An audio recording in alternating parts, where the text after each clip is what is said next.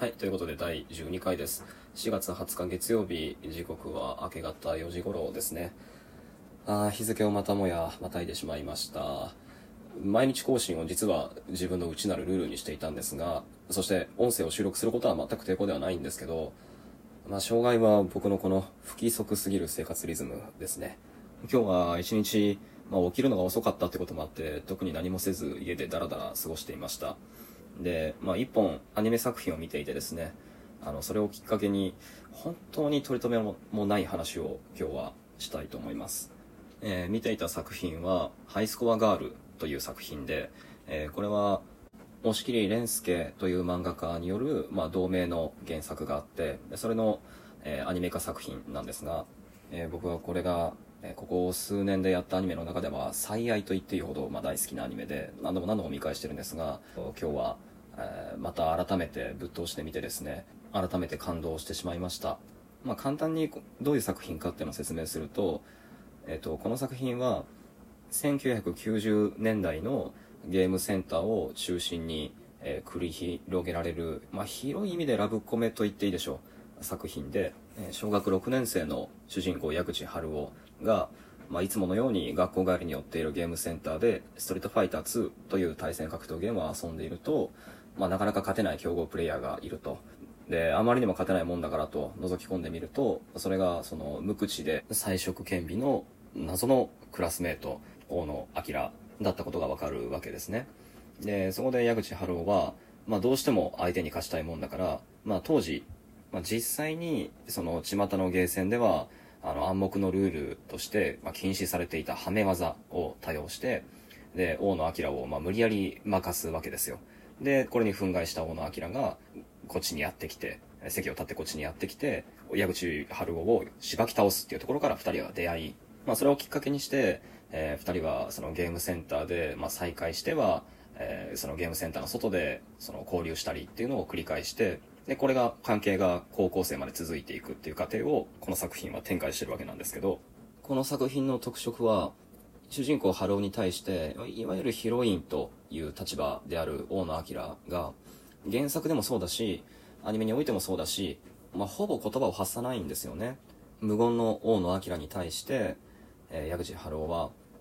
ほぼ独白に近い形で、当時、まあ、実際に時系列に沿って当時実在していたアーケードゲームやテレビゲームのタイトルをポンポン会話に出しては、まあ、それに対する感想や、まあ、攻略法なんかを、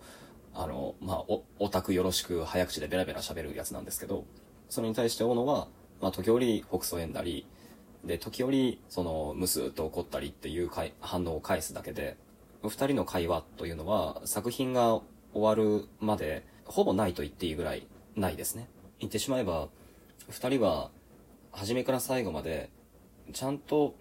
出会えていたのは、画面の中だけであって、画面の中でしか出会えてない二人が、つかず離れずの友達でいる様子っていうのを僕たちは見守るわけですよ。この作品で。また興味深いのがそのゲームセンターで惜敗したことをめぐって始まった2人のコミュニケーションというものに対して矢口春夫は最初こいつにいつか勝つためにということを独白しては彼女に勝負を挑んで、まあ、いろんなゲームタイトルで彼女に勝負を挑むんですがそしてそれが彼女との唯一出会う方法でありあのコミュニケーションらしきものがちゃんとできているのも画面の中だけなのでゲームが文字通りの出会いの場なわけですが彼の中での勝ちの定義っていうものが変わっていくのもすごく面白いんですよね。最初はただ単に勝つことだった。まあはめ技をしたわけですよね。それが正々堂々と勝つっていう方になっていったりだとかもしくはその列強に立たされている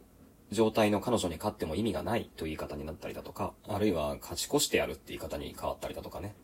つまり二人の間だけで成立するような勝ちと負けの作法っていうのをそのコミュニケーションが進めば進むほどその矢口春夫ってのはその大野明との試合の中で取り付けていくんですよ、まあ、どんなに近くにいても出会えるのは画面の中だけ。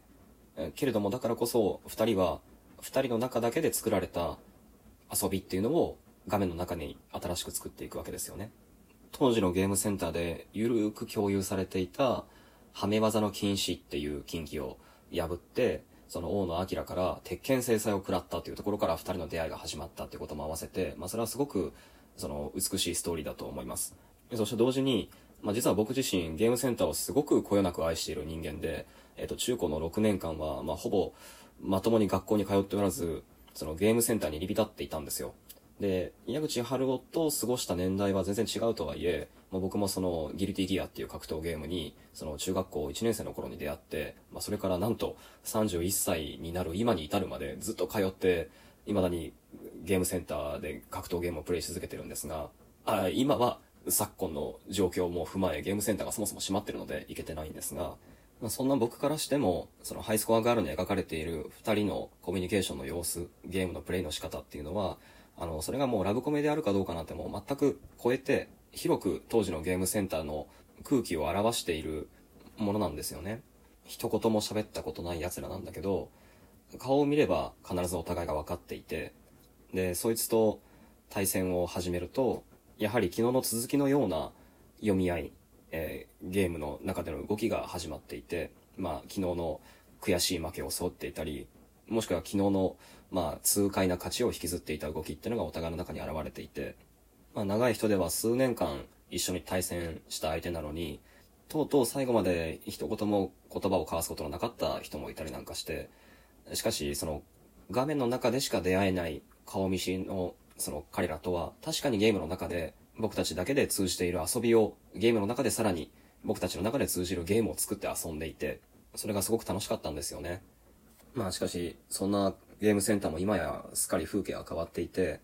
その、まあ対面式のというか、背中合わせ型で設置される対戦格闘ゲームってのはもう、そのゲームセンターでプレイされることはほぼなくなり、まあ代わりに整備されたのが、その自宅での、その家庭用ゲーム機でのオンライン対戦で、で、そこに来て e スポーツブームが来たことで、その対戦を見る環境、もしくはそのプレイする環境っていうのが、その動画サイトのストリーミングサービスっていうものに集中して、名前を持たない相手と昨日と同じ遊びを作るっていう手触りは、もう今のゲームセンターにはそういう機会はないし、で、オンライン対戦格闘ゲーム、まあ僕も大好きでプレイはよくするんですが、この動きひょっとしてと、